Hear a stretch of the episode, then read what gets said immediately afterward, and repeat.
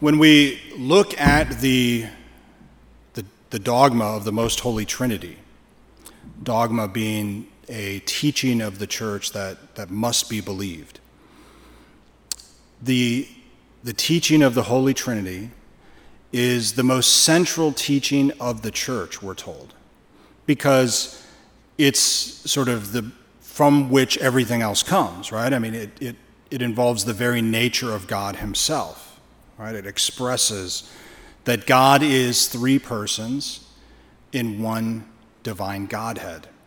Three persons, co equal, and all God. This is a great mystery, and it's a mystery that uh, many theologians have tried to express. It's important to remember that theologians have tried to not completely explain the Trinity because how could we completely explain God? If we could ex- completely explain God, we might then argue that He isn't God, right? We can completely explain certain things in our, our orbit, in, our, in nature, or you know, phenomena, phenomena in this world, but how could we explain something, someone who is perfect and infinite while we are imperfect and finite? So the theologians, though, they've tried to explain sort of what it is like that God is a Trinity. And in more recent years, the, the focus has been to say, okay, if we are created in the image and likeness of God, the human person, then we can know things about God because of our experience, what it means to be human.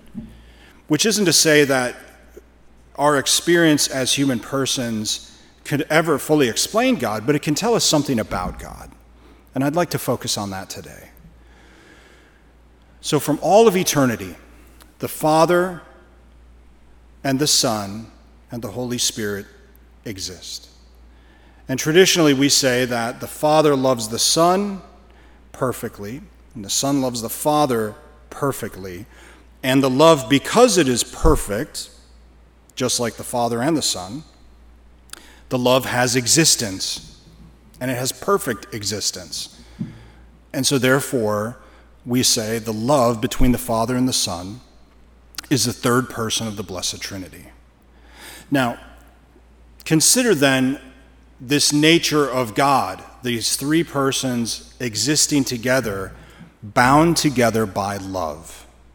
They're co equal, but it's love that binds them together. Well, if we look at the human family, and, and this can be somewhat difficult because there's all sorts of different families, you know, um, single parent families and, and uh, uh, divorced and remarried families, and, and then, you know, your, your common mom and dad family with the children. But what we can understand about God comes from our experience as a family, imperfectly. But in a family, you have a father who loves a mother, right? And that love is naturally fruitful insofar as it brings forth children. The children are the fruit of the love that exists between the husband and the wife, or the father and the mother. And so families then are to be like God. They are like God, and because we're Christians, we try to be more and more like God, who is perfectly loving. So within a family, um, the father tries to love the mother, the husband tries to love his wife as perfectly as possible, and the wife tries to return that love as perfectly as possible. Of course, we know we always fall short. We often fall short. And children also are called to love their parents. We, we, we often hear about this just as far as the command. You know, all you children listening at home, you know, it's probably the one commandment you always remember because your parents remind you honor your father and mother. Number four, well, but why does God give us a commandment? He doesn't give us a commandment merely that we obey, but that we remember we are to love. All of the commandments point us toward lovingness. And so, children, the reason you would obey your parents is because you love them. Husbands, the reason you ought to cherish your wife is because of your deep love for her. The reason you, you should seek to keep your, your wife and your children safe is because of your love for them. And wives, of course, are being co equal with their husbands, returning that love, right? Seeking to, to, to be respectful, seeking to trust your husbands. This can be very difficult oftentimes uh, for, for wives to trust their husbands. And trust has to be earned, there's no doubt. It's, it's always this two way street, right? It's always this two way street. But ultimately, what we're after is our motivation to be love. The reason we seek to, to be in union with one another is love. And, and that isn't just about the family unit, the nuclear family, but it's also a community. So uh, the church is a community. When we talk about St. Thomas More Church, it's not the building. It is a building, but the church, the people of God, are all of us. We are the family of St. Thomas More. And so, as a family, um, we seek to be a family in love. We don't seek to tear each other down or, or create dissension. We seek to be loving. And, and this can be hard, right? And I'm, I'm very well aware of this. Uh, uh also, being your father, you don't, you don't really get to pick your father, but who does? You never get to pick your father as a child. And as parishioners, you don't get to pick your father either. The father is given to you. We, we hope um, that the father, right, is given to you because of the providence of God. But this can be difficult too. How do we trust our father? Will he provide for us, right? Um, will he exercise his authority out of lovingness? And I can say to you that this is always my goal is to make decisions, to teach you, to provide the sacraments. Why? It's, only, it's to love you. It's to love you. And sometimes decisions a father makes are difficult because he knows that the decisions can be upsetting and you know you're walking right into it. I'm sure all you fathers out there know exactly what I mean. When you know you have to make a decision, and not only your kids are going to be upset, but even your wife as well. But nonetheless, it's your decision to make, and, and you know it's for their good. You know it's out of love. But that's part of what a father does. A father makes the best decisions he can because he loves, seeks to protect. And he hopes, you know, that in the long run, people look back and they say, well, he really was doing what was best. You, you hope and you trust. And as, as parishioners, you know, the, the priest always hopes that you give him the benefit of the doubt, you know, that you say, well, maybe he's seeing things that we don't see.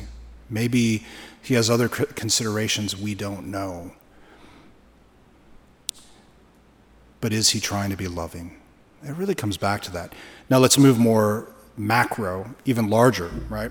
Zoom out even more and say, look at our society. And we hear in the, the reading we, we had today from, from Paul about the need to cherish one another, the need to do good for one another, the need to be loving for one another.